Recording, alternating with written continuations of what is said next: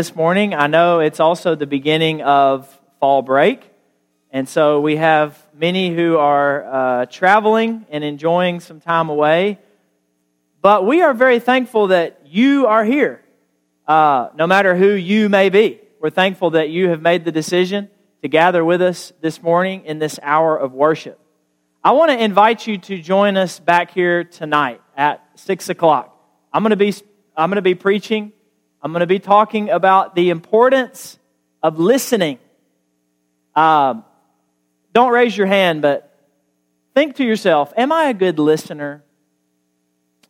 And then think about the people who are closest to you. If you were to ask them, maybe your spouse, am I a good listener? Would the, would the answer be different than the answer you came up with? Listening is uh, extremely difficult. And it is tough to find really good listeners. But the Bible talks a lot about listening, and in fact, it equates it with wisdom, especially in the Old Testament, in the wisdom literature, in Proverbs. And so tonight, we're going to be talking about the importance of listening, and we're going to be learning how to better listen to other people. Because when we learn to listen to others, we also are training ourselves to listen to God. So that's tonight at 6, and I'd love for you to, to join us. And we, of course, have our Kids for Christ program down the hall. That's for children, uh, two year olds through second graders. And if you've got kids in that age group, they can enjoy class down there while we're together here in the auditorium. Let me again echo what Mike said about next week. Uh, that's our big unity service. That's at 5 o'clock in the afternoon instead of 6. We're gathering an hour earlier in order to uh, be more accommodating to those who are coming way out of the outer skirts of the county. You know, Dan Williams over at Owl Hollow, I may have mentioned this, he has estimated that over a thousand people gather together in churches of Christ on any given Sunday morning in Franklin County. And so I think with as many congregations as are participating, which is most, we can have a house full of people that evening next Sunday evening a week from today. I think that we will. I think if all of you show up, you know, the house is almost full as is, and it would be a wonderful thing to have, you know, to have to bring out chairs for people to sit in. I think we can do it. I'm excited about it. It's going to be an encouraging, uplifting evening, and I hope that you will want to be a part of it next Sunday. And then, of course, the week after that is trunk or treat. So, two big Sunday nights in a row for our church family. I don't know if you guys have heard, but there, there's an election going on. Has anybody heard about this? Most of you, I guess. Uh, I've had a lot of thoughts throughout this election, as I'm sure you have as well. But one of the thoughts that I have had is I would not want to be, I would hate to be, a presidential debate moderator. Has anybody else thought this? Wouldn't you hate to be in the shoes of those people who are moderating these presidential debates? Uh, first of all, millions of people are watching you. Tens of millions all over the country have their eyes trained on you and, of course, the candidates. But you are the one responsible. You're sitting in the driver's seat. And you've got to pick and ask tough questions and you've got to make sure they answer those questions because they're going to try to skirt around the issues and pivot to their talking points. You've got to keep your eye on the clock and make sure you're going to wrap things up in a timely manner. You've got to make sure that, you know, you want to let them debate each other. It's a debate after all. You want them to debate each other to, to a certain degree, but when they start to duke it out, I mean, you've got to step in at some point. So you've got to play referee. This is an incredibly difficult job in my mind, one that I would have no interest. I would not want to be a presidential debate moderator. You want to know another position that I would never want to be in? That is being a defendant in a courtroom where God is the judge. Being accused of a crime and having to stand before Almighty God in court. Wouldn't want to be in that position. But you know what? That is exactly where God's people find themselves. That's where Judah finds herself in Micah chapter 6. And I want you to grab a Bible and go there with me, if you would. Micah chapter 6 is our text today. And today we are wrapping up this series that we've been uh, going through on the prophets. We've talked about Amos, Hosea, and now Micah. This is our eighth and final lesson. Next week we'll be moving on to something different. We're going to be in Micah 6 to wrap this up. And the image here is of God's people coming before God in court. Not a place I'd want to be. Judah has committed a number of crimes that has, has brought them to this place. Among those are idolatry. We find this in the book of Micah. In one place, the prophet says, They bowed down to the work of their hands. And idolatry, it's the same thing today as it was back then. We create for ourselves gods to worship. We bow down to the work of our hands instead of bowing down to our Creator, Almighty God. That's why, that's what they were doing. That is one of their heinous crimes. That's why they're standing trial before God. Another crime, covetousness and stealing. They're desiring things that do not belong to them, and they are taking those by force. Something else, a failure of leadership.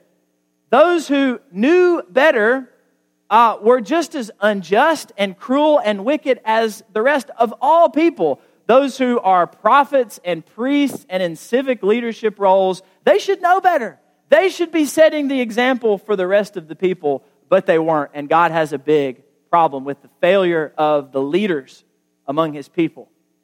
And then something else corrupt business practices and violence characterized the people during this time period. A lot of bad stuff going on. Israel, or Judah rather, had committed a lot of crimes. And because of these sins that we've listed and many more, the Lord summons Judah to stand trial before him. Look with me in Micah chapter 6, verse 1. Hear what the Lord says. Micah proclaims, Arise. You already feel like you're in a courtroom, right? Arise, Plead your case before the mountains and let the hills hear your voice. God says to his people, plead your case. I want you to imagine God Almighty saying that to you. Plead your case. Explain yourself. You do realize the impossibility of this task, right? You're standing before the all knowing God of the universe in court. He knows everything about you, everything. He knows you better than you know yourself. He knows everything you've done in public and in private. Think about that. Everything you've ever done. He knows every violent, indecent, impure thought that you've ever had. He knows about every manipulative, self seeking attitude that's ever motivated you in life. He knows the extent to which sin has had its way with you. And He knows you're guilty even before He shows up in court. He's convinced of your guilt. And then He says to you, plead your case. What do you say? Where do you even begin? What excuse for your sinfulness could you possibly muster and use to explain yourself before God? It's like a parent turning the corner into a hallway and seeing his or her child there standing. The walls are marked up with, with crayon marks. There's a box of open crayons on the floor, and, and those have scattered out onto the floor. And the child there has a crayon in the right hand and in the left. He's guilty.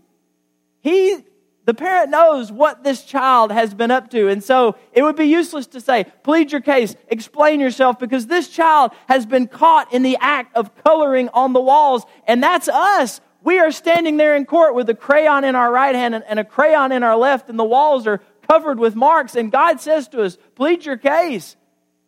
We don't have a leg to stand on. Before Judah has time to respond, in Micah chapter 6. And maybe it's because a valid response does not exist. The Lord continues. He continues his speech here. Verse 2 Hear, you mountains, the indictment of the Lord, and you enduring foundations of the earth.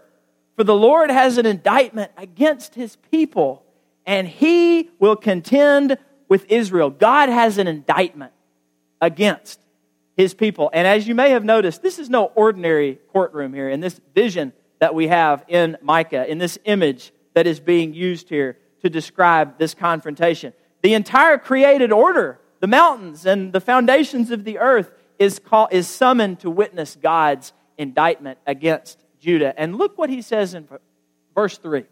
Look at these questions. Oh, my people, what have I done to you? How have I wearied you? Answer me. This is God speaking directly to his people. Do you hear the sorrow in his voice? What is it that I've done to you that makes you want to turn away from me? God assumes here that Israel believes that he has in some way wronged them. Why else would they reject him? And so God says, I want to know what it is. What is it that I have done to you that makes you want to turn your back on me and be rebellious to me and chase after other gods? What is it? God says he knows that's why the people have rejected him. And isn't that why some people reject God today? Because they believe they've been wronged by God because they believe God hasn't treated them fairly, because they believe they hadn't been given a square deal by God, that God has been harsh to them, God has punished them. I think that's why a lot of people turn away from God today, because they think that God has treated them poorly. That's what Israel or Judah thought. And God says, What is it? Can you tell me what it is that I have done that has made you want to turn away from me. But the Lord, again, he continues. He doesn't give them a chance to answer. In fact, he answers his own question here. He says, in a nutshell, I haven't wronged you. In fact, just the opposite is true. Look at what he says in verse 4 and 5 to his people I brought you up from the land of Egypt, I redeemed you from the house of slavery. I sent before you Moses, Aaron, and Miriam as leaders to you. Oh, my people, remember what Balak, king of Moab, devised and what Balaam, the son of Beor, answered him. God is bringing up all these stories about how he's rescued his people, he's delivered his people. And what happened from Shittim to Gilgal that you may know the saving acts of the Lord. God says, I haven't wronged you. Look at, and, and we learn something here. What we discover in these two verses is that Israel God's people, they are not standing before any ordinary judge. This is no regular run of the mill judge. This judge has a relationship with the defendant. This judge has a history with the accused. He has, uh, he, and he recounts here what he's done for this people standing before him now on trial. He goes back through all the, the times and the instances in their shared history together of when he, he rescued them and when he was good to them and when he saved them. We learn here in these verses that this judge is also the Savior of these people. So he plays a dual role here. He's not just a judge, he is the Savior. And he says, Don't you remember? I haven't treated you wrongly. I brought you out of Egypt. I provided leadership to guide you. I delivered you in countless ways. And here you go again, turning away from me. Don't you remember what we've been through together? Don't you remember what I've done for you? And if it's us standing there, we not, we not only get this about Moses and slavery and Balak and, and, uh, and uh, Balaam here, what we also get from God is this Don't you remember how I sent Jesus? You think I've wronged you, obviously, because you're running away from me. But don't you remember how I sent my one and only Son to die on the cross for you? I provided that great and awesome gift, and it took a lot of sacrifice on my, on my part. I gave of myself so that you could have life and salvation. Don't you remember? That's what God would say to us. And finally, finally, after God's speech here, Judah finally gets a chance to say something back to God. Look in verses 6 and 7. The people say, With what shall I come before the Lord and bow myself before God on high? Shall I come before him with burnt offerings, with calves a year old? Will the Lord be pleased with thousands of rams, with ten thousands of rivers of oil? Shall I give my firstborn for my transgression, the fruit of my body for the sin of my soul? The people begin with this, with this question. Do you see it up here? With what shall I come before the Lord? I want you to remember this question when you leave this place today. This really is the question. This is the question for all people in every age. This is a people, this is a question that everybody should be asking. Certainly all God's people should be asking. What does the Lord require of me? What is it that he wants from my life? With what shall I come before the Lord? And if you notice in these verses, Judah begins answering this question, making suggestions about what God might want. And if you'll notice, Judah's proposals here are all religious activities. And they start and they're, you know, pretty obvious and they're what you might expect. But then they get increasingly outrageous. In fact, at the end, they say, Should we give up our, our children? Should we sacrifice them before the Lord? And, you know, that is just ridiculous.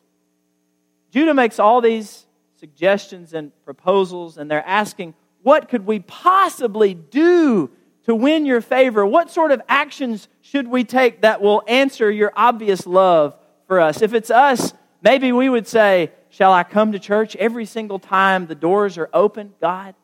Shall I be involved in every single activity that the church sponsors? Shall I give 10% of my income every week? Or maybe 10% isn't enough. Maybe it's 12. Maybe it's 15.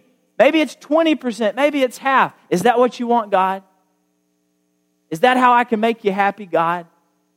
Shall I never miss the Lord's Supper the rest of my life?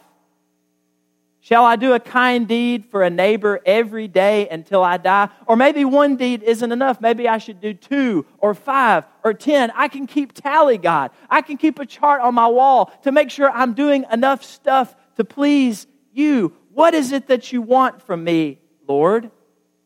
And here's the answer. Isn't it great we have an answer?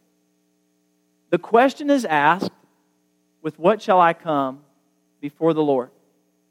And God answers the question. And he shares with his people what it is he requires. Look with me in Micah chapter 6, verse 8. Micah says, He's told you, oh man, what is good. It's nothing new. It's nothing you haven't heard before. It is as old as the law itself.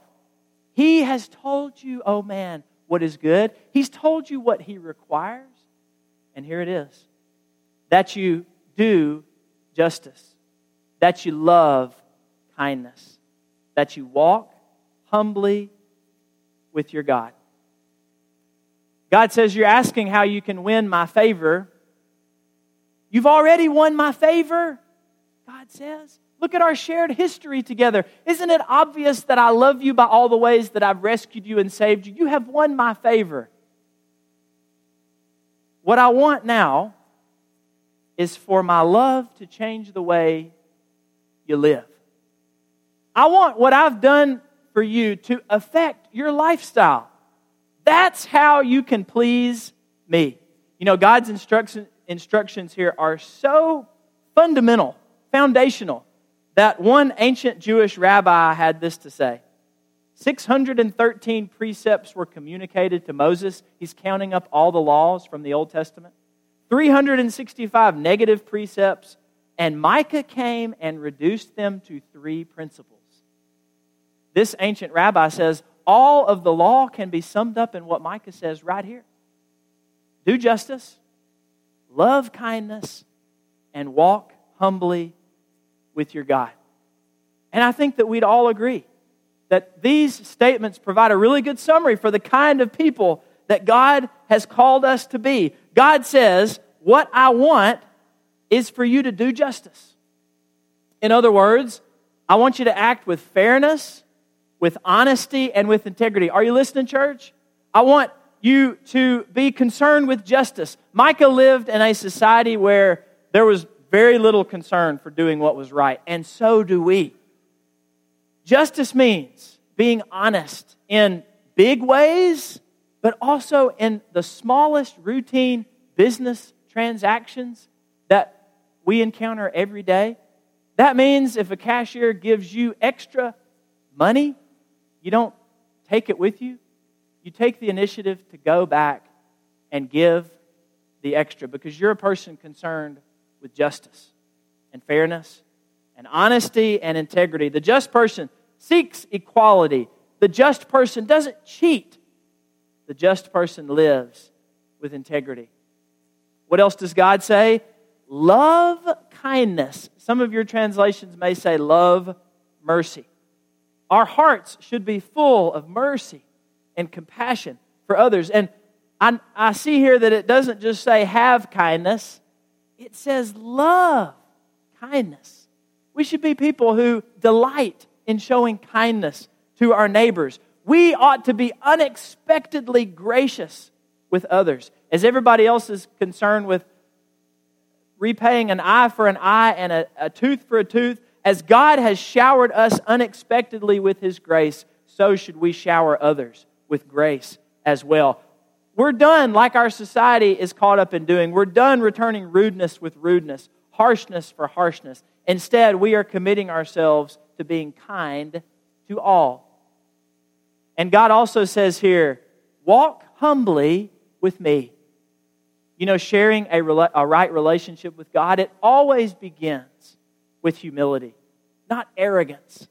We are reminded of what Paul says in the New Testament. It is by grace you have been saved through faith so that no one can boast in his works.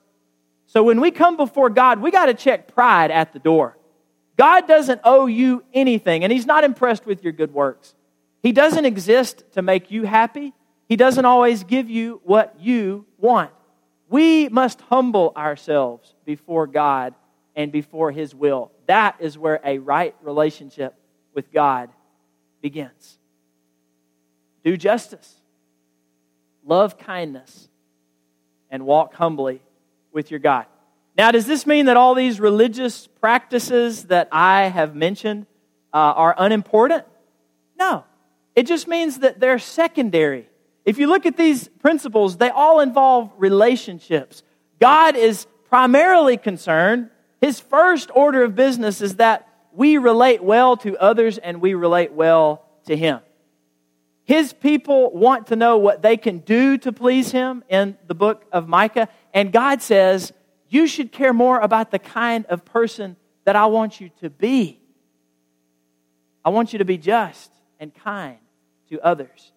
And I want you to be humble in your relationship with me. I think about what the Proverbs writer says to do justice and righteousness, that's more acceptable to the Lord than sacrifice. But it's not that these religious activities that we've mentioned are unimportant. It just means that they come after our concern for justice and kindness and a humble relationship with God. These must not come before that. Instead, they must flow out of these inner convictions, these, this moral character that we've talked about. We can't get the cart before the horse here. God says, primarily, I'm concerned about who you are. And once you've laid that foundation, then you can be concerned about the things that you do. But don't start talking about what you can do to please me until you're concerned with the kind of person that you are. Lay that foundation first, and the rest will follow. So, this is the judge's requirement for the accused. We're back in court. The people have all these crimes stacked up against them. They have no shot at explaining themselves to God. And so they start to say, What is it that we have to do, God? You know, what is it that you want from us? With what shall we bring before the Lord? And God says, I want you to be concerned with justice and kindness and walking humbly with me. You're standing there before Him, you're standing before God, the judge. All the charges have been brought against you, all of your sins, every last one of them, even those that everybody else doesn't know about, they are laid bare in the courtroom. And there's no sentence that's tough enough for everything that you've done. But then God, the judge, announces all of your charges have been thrown out. Your record is cleared. Someone has come forward to face the penalty for your crimes, God says. In fact, this person was put to death for those crimes. So, you can go free. Really? Really? You're a free man. You're a free woman. And we say, but surely, surely there's at least something I can do to thank you. I mean, there's got to be a way that I can at least demonstrate my gratitude that you've set me free. God says, I just, I want the way that you live to show that you know someone answered for your crimes. I want your life to reflect this reality. And we say, That's all? Well, I can do that. Can you tell me how I can do that? And God says, I want you to be just with others. I want you to be kind. I want you to love showing kindness. I want you to walk humbly in your relationship with me. That's what I'm concerned about. And that's what you can do to show me how grateful you are. And we would say to that, Of course, Lord. I most certainly will do that. That's what I'll focus on every day. I'll wake up in the morning and, and I'll remember that you released me even though I deserved to be punished. And so that's how I'll live in deep gratitude for you. And yet, what do we do? We forget all about it. Just like Judah, they forgot about their history with God. So do we. We forget that we show gratitude to God by the way that we live. Don't forget this week that God has told you in His Word, we've asked, with what shall we bring before God? God has said, here's what I want justice, kindness, and a humble relationship with me. You know, when we started this thing, I said, I would never, ever want to stand before God in court. But now I'm having second thoughts. Maybe that's exactly where I want to be. Maybe that's exactly where I want to be because that's not just my judge up there, He is my judge. But that's a God with whom I share a relationship. That's not just a judge on his bench behind the podium. That's my Savior. Look at how Micah ends this book. And this is how we'll end today. This is how we'll end our sermon series on these prophets. Who is a God like you, pardoning iniquity, passing over transgression for the remnant of his inheritance? Micah chapter 7, verse 18. He does not retain his anger forever because he delights in steadfast love. He will again have compassion on us. He will tread our iniquities underfoot. You, God, will cast all our sins into the depths of the sea. Today, you are gathered in the presence of not just your judge, but of your Savior of a God who loves you, of a God who greatly desires to cast your transgressions into the sea, a God who wants to pardon your iniquity and pass over those sins that are weighing you down. You have a chance today to come and to respond to that offer of salvation that He freely places before each of us. You can come and say, God, I want you to save me. I want you to change my life. And I never want to forget what you have done for me by sending Jesus to the cross to die for my sins. You can come and, well, you can have your, your sins washed away in that water. God will cast them into the water this morning. You know, that's not just water. By faith, that is the blood of Christ that will wash you clean and pure as, and white as snow and will guarantee you a place with God forever. Is that what you want? Or do you have any other spiritual concerns you need to bring before us today? Or maybe you want to pray with a couple of the elders after worship. You have an opportunity to do that this morning. You have an opportunity to come down the aisle right now as we stand and sing together.